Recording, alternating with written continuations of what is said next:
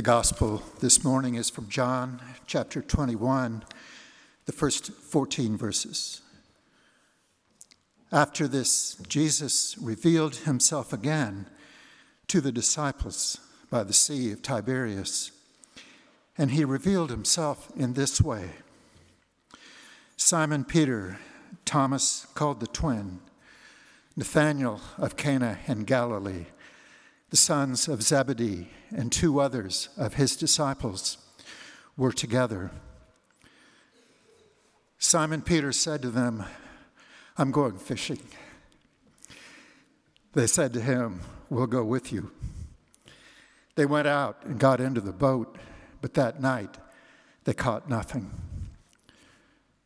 Just as day was breaking, Jesus stood on the shore, yet the disciples did not know that it was him. Jesus said to them, "Children, do you have any fish?" And they answered him, "No." He said to them, "Cast the net on the right side of the boat, and you'll find some." So they cast it, and now they were not able to haul it in because of the quantity of fish. That disciple whom Jesus loved therefore said to Peter, "It is the Lord." And when Simon Peter heard that it was the Lord, he put on his outer garment, for he was stripped for work, and threw himself into the sea. The other disciples came in the boat, dragging the net full of fish, for they were not far from the land, but about a hundred yards off. When they got out on land, they saw a charcoal fire in place, with fish laid out on it and bread. Jesus said to them, "Bring some of the fish that you have just caught." So Simon Peter went aboard and hauled the net ashore full of large fish, one hundred fifty-three of them. And although there were so many, the net was not torn. Jesus said to them, "Come and have breakfast." Now none of the disciples dared ask him, "Who are you?" They knew it was the Lord. Jesus came and took the bread and gave it to them, and so with the fish. This was now the third time that Jesus was revealed to the disciples after he was raised from the dead. This is the gospel of the Lord.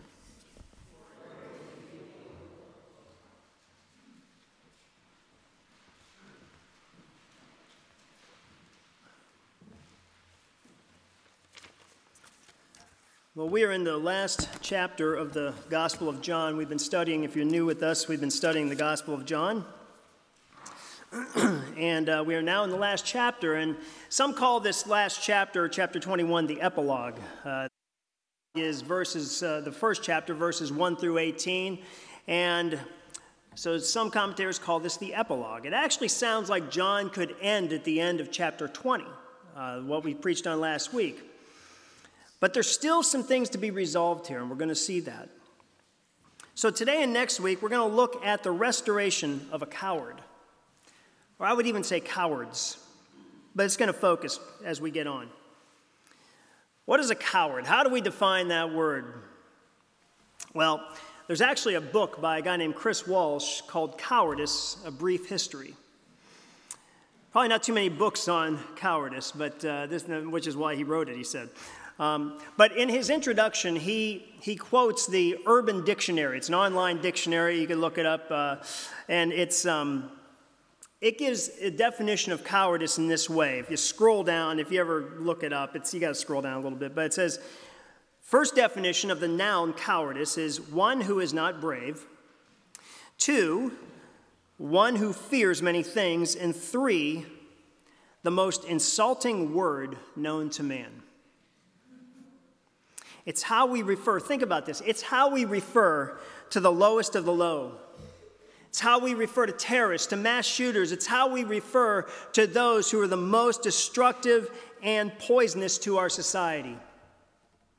After the Boston Marathon bombing, there was a sign that was sponsored by a union of electricians. It was lit up on the freeway, and it simply said, hashtag cowards. But this goes way back. This, this has been the, the way that cowardice has been thought of throughout history. And some, some of the, the quotes that, that, that Walsh puts out here, one from George Washington on cowardice, he says this, a crime, cowardice is a crime of all others, the most infamous in a soldier, the most injurious to an army, and the last to be forgiven. Even Mahatma Gandhi.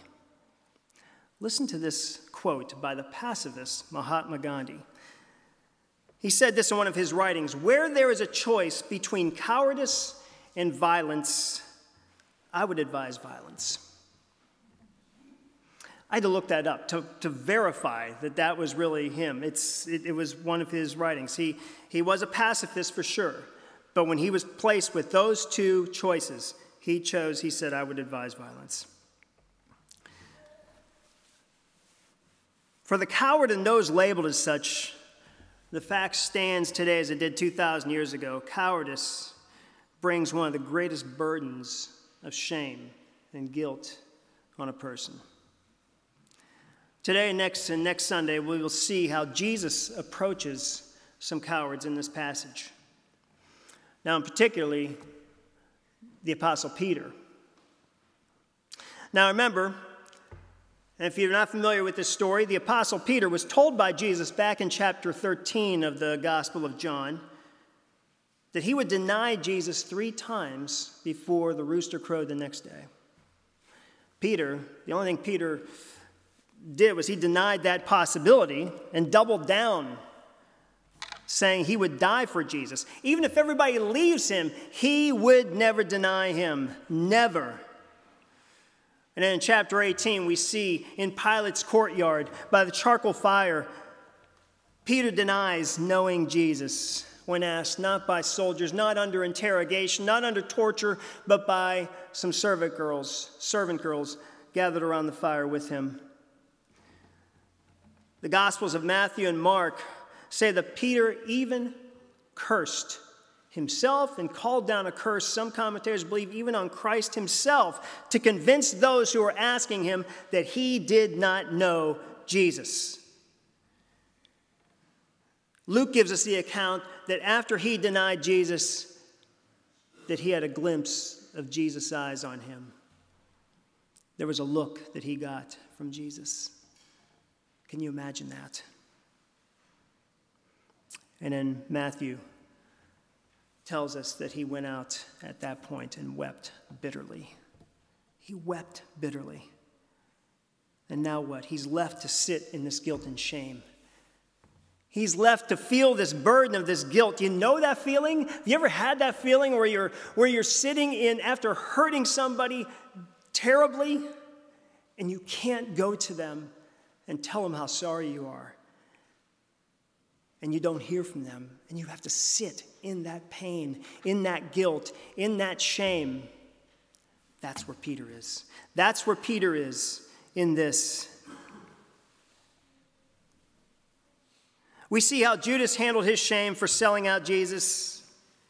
He couldn't bear to live. But we never hear of any resolution to Peter's story. And that's what this chapter twenty-one seems to be. How do you deal with those who retreat when they should stand and fight? How do you treat those who run in fear?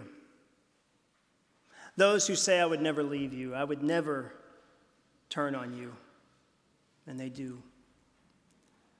How does that hit you? How does Jesus deal with it? Well, this is one thing to be grateful for, that we have this passage to see how Jesus deals with cowardice. Before we get into this, let's pray. Father, help us to see your word for what you are teaching us today. Convict our hearts where we need convicted. Lord, comfort our hearts where we need comforted, to be reminded of who you are, and the great comfort and peace and new life that you offer to us, the forgiveness and restoration. And Lord, give us eyes to see that, and give us hearts that are longing to do the same for others. In your name, Jesus, we pray. Amen. Now, although we're going to see the camera in this scene zoom in later, which starts off with kind of a wide-angle lens, we begin with seeing the disciples gathered together. But what we're going to see in this passage is we're going to see a Jesus that seeks out cowards, Jesus that actually serves cowards, and a Jesus who restores cowards. So chapter twenty-one, verse one, after, Je- after this, Jesus revealed himself again to the disciples by the Sea of Tiberias, or the Sea of Galilee, and he revealed himself in this way. So we see Simon Peter, named first, then we see Thomas, we see Nathanael, we see the sons of Zebedee, Zebedee, who are James and John, and two other disciples they don't mention. John doesn't mention. And Simon Peter says, I'm going fishing. What do you think is going on there? There's not any real good explanation as to why Simon Peter is going fishing, but it seems pretty obvious. And almost everyone agrees that there is there seems to be just a, a Peter is just done. He doesn't see himself being a minister for the gospel, at least at this time. He doesn't know what he's doing, perhaps. He's still sitting in this pain, this shame, and this guilt. And they're gathered together. And the truth is, when you think about this, these disciples who are all gathered around them, remember what happened when Jesus was arrested? They scattered. He told them they would do that too. He said, when the shepherd is struck, is struck, the sheep flee. And that's exactly what happened. They all ran away at Jesus' greatest time of need. All of his disciples left him. So was this Peter going back to his old life? Perhaps. Did he see his denial of Jesus as a disqualification from any further work in ministry? It's a good possibility. What does sin do to you when you are when, when, when you are just in this place of guilt or shame? What does it do to your vocation? What does it do to your ministry? What does it do to your family, to your relationships? Many of us just want to cover up and shut the world out, because we feel unworthy to do anything. That's the power of sin on our lives. Even though Jesus revealed himself to Peter, because you're thinking, you know, he already revealed himself to Peter and the disciples in the last chapter, and that's correct. But there was really no resolution in that. It was, it was Jesus re- uh, showing himself and revealing himself to the disciples, saying, I'm alive. Touch me, feel me, you could see me, you could talk to me. I'm a real physical being, and I have conquered death. As joyous as that is, it did not bring any resolution to this situation, and Peter was still in this guilt. Mark, you know, when, when the angel is is telling, um, is is, is uh, announcing the, the resurrection of Christ, in Mark chapter sixteen, he says this to the women, you seek Jesus of Nazareth, who was crucified. He is risen, he is not here, but go tell his disciples and Peter that he is going before you to Galilee. Make sure you tell Peter. There you'll see him just as he told you. Peter was sitting and waiting in that, what I call, space between. That space between the, the, the, the, the wound and waiting for the healing, waiting for the restoration. There's tension in that space between. And now we get to verse four. Just as day was breaking, now they had been fishing all night, Jesus stood on the shore, said about one hundred, about one hundred yards away, so it was pretty far away.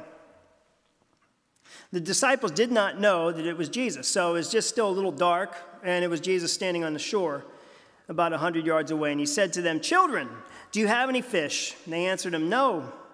And he said to them, cast a net on the right side of the boat, and you will find some. So they cast it. And now they were not able to haul it in because of the quantity of fish. Have you heard this story before, something like it?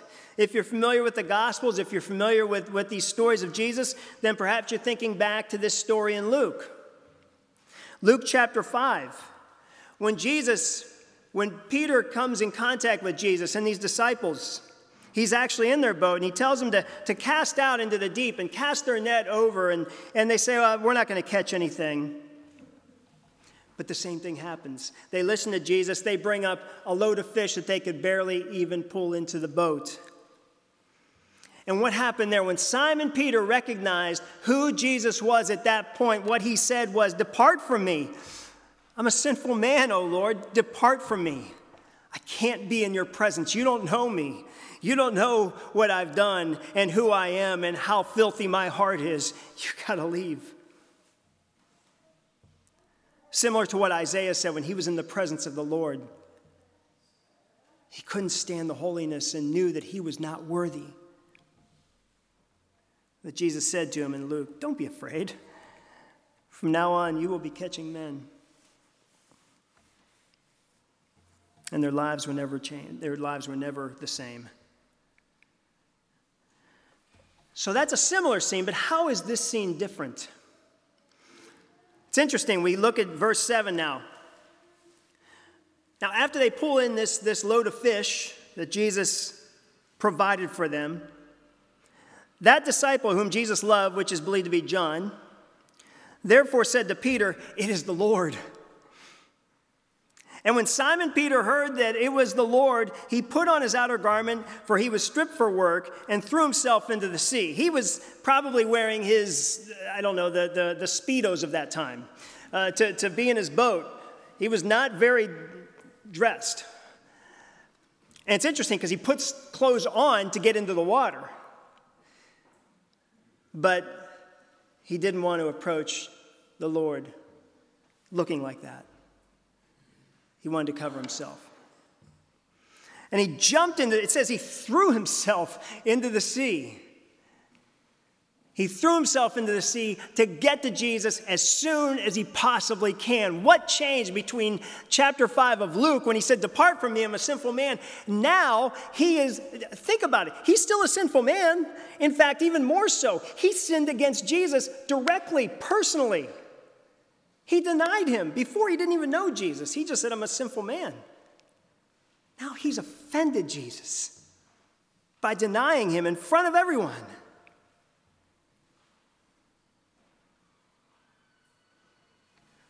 The difference is he spent time with Jesus and he knew Jesus. He got to know Jesus. He saw Jesus with this woman at the well. How Jesus invited her to get him some water, and he sat and talked to her and offered restoration to her. He saw Mary Magdalene in Jesus. He saw Jesus with lepers, with Gentiles, with sinners of all likes. And he saw how he was drawn to them, how he sought them out, how he cared for them, how he loved them, how he provided for them, how he even served them. And most of all, how he offered them forgiveness and restoration. And if anybody needed forgiveness and restoration at that minute, it was Peter. And when he saw that the source of that rest, that restoration and that forgiveness was standing one hundred yards away, he couldn't wait for that boat to get in. He threw himself into the water to get there first. He was ready.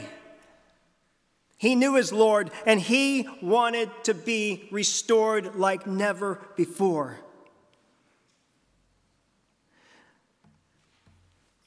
So we see that Jesus was seeking them out. Jesus came to them. Think of that. Here they are, hiding out, going out fishing all night. Jesus comes to them, these cowards sitting in a boat. Jesus seeks out the cowards. And then we see that Jesus actually serves cowards. Verse nine, when they got out on the land, they saw a charcoal fire in place with fish laid on it, on it and bread. It's interesting, isn't it, that this is likely the same time of day when Peter denied his Lord at daybreak around a charcoal fire. How triggering might that smoke have been for Peter to see that fire, to smell that smoke, to be gathered around that fire. But what Jesus was doing was this was not a hostile environment. This charcoal fire wasn't a fire of judgment and inquisition. This was a fire of restoration and purification. And Jesus laid all of this out. And he says in verse ten, bring some of the fish that you've just caught.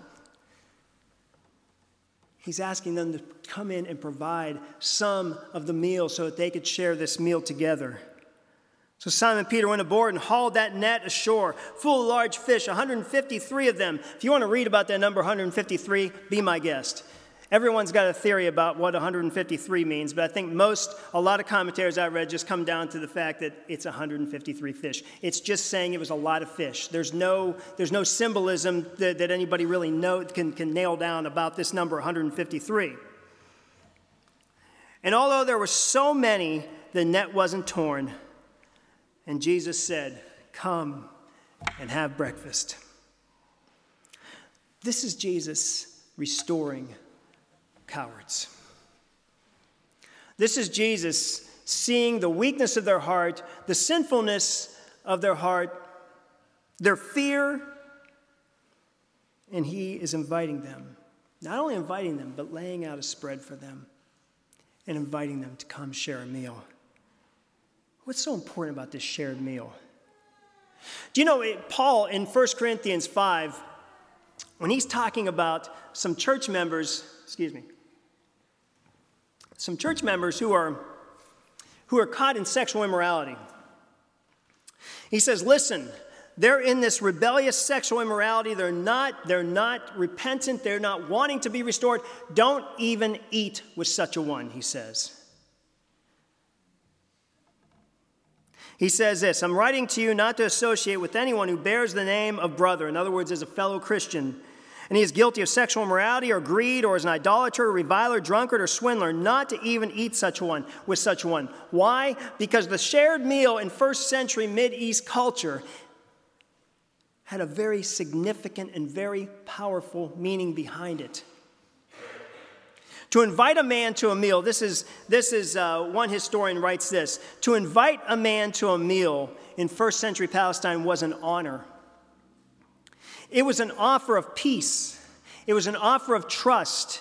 It was an offer of brotherhood and forgiveness. In short, sharing a table meant sharing life. He goes on to say, in Judaism in particular, table fellowship means fellowship before God. For the eating of a piece of broken bread by everyone who shares in the meal brings out the fact that they all have a share in the blessing which the master of the house had spoken over the unbroken bread. Jesus served a meal. He served a meal to these violators of, of, of, of, of the relationship. And he invited his disciples to share it with him, including some of their own catch. This was a meal to set a table of restoration and forgiveness. This table had a powerful meaning to them. He invited, he provided, and he asked the disciples to share what they brought. The account goes on. Now, none of the disciples dared ask, who are you? They knew it was the Lord. Seems like he looked a little different. And we see this in chapter twenty-four of Luke also, where, where Jesus, as the resurrected Jesus, looked a little different. But they knew. They knew it was him. And Jesus came and took the bread, and he gave it to them. And so with the fish, similar to what he did in Luke twenty-four account. This was now the third time that Jesus was revealed to his disciples after he was raised from the dead. Why is it important? Why is this account so important? Well, it's important to see what happens with Peter, and we're going to see the rest of it. See, this is a table fellowship. This fellowship meal, by the way, is a restoration more to the fellowship, more to the relationship. Next week, we'll see this relationship, this, fe- I'm sorry, this restoration being a restoration of mission. And that's wild when you think about the offense of fleeing from their master and denying their master, that next week, he's going to restore these brothers, especially Peter, namely Peter, to the mission to which he was originally called. It gives us more of a glimpse. This, this gives us more of a glimpse into the gentle, lowly, and loving heart of our Savior. One that says, if you run away, you can still always run to Jesus for forgiveness and restoration, no matter the burden of your guilt and your shame. No matter the burden, the guilt of your shame that you are carrying around today, I don't care who you are in here, the burden of guilt, the burden of shame that you are carrying that is hindering your life, that's hindering your job, that's hindering your ministry is not too much for Jesus to forgive and to restore. But you got to run to him. You got to go to him. So I love singing that song. We can always run to Jesus. Jesus strong and kind. Jesus loves the coward. Forget what man says. Forget what our society says about cowardice. Is it a sin to run? Yes. Is it a, is it a sin to, to, to, to let your fear? It can be. To, to let your fear run you. Is it a, is it a sin to deny Jesus? Yes. But there's restoration. There's forgiveness. And he seeks and serves and restores the brother and sister if we search our hearts. But the truth is for all of us also, you may not think of yourself as a coward. But I would argue if we search our hearts, the more we know Jesus, the more we know ourselves, we'll all find cowardice in our hearts at one point or another. It's not going to look the same, but we all have fears that we give into. We all turn and run at one point or another. And although we cringe at that word and fear the label for ourselves, listen, Jesus loves, embraces, and restores the confessing coward. This is the love of Christ. It's a supernatural love to which you and I are called to share in. Last thing. Embrace yourselves for this. If you call yourself a follower of Christ, we as followers of Christ are called to do likewise. We're called to do likewise. We're called to seek those who are cowards, those who are fearful, even those who've denied us when we depended on them. Even those who said they would die for us. And though everybody would leave us, they would stick close to us.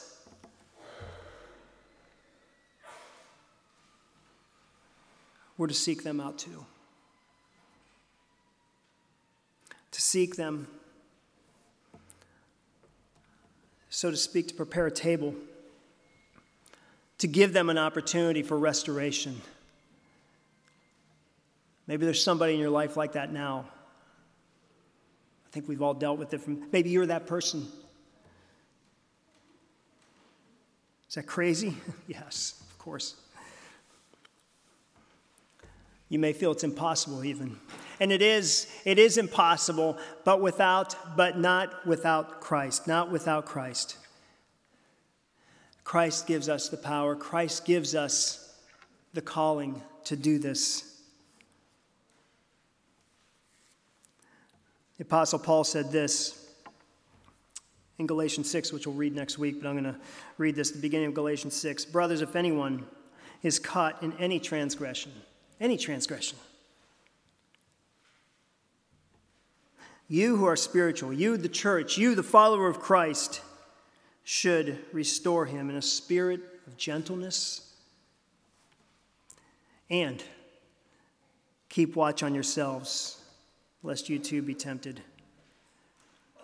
That burden of guilt, that burden of shame, this is what Paul goes on to say. Bear one another's burdens, and so fulfill the law of Christ.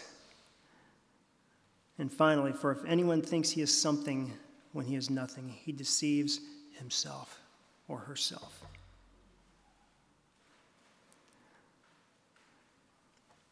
Jesus loves you. Jesus seeks you. He seeks to serve you, and he seeks to restore you. We can always run to Jesus. Jesus, our strong, kind, gentle, and lowly Savior and friend. Let's pray. Jesus, help us that we would run to you.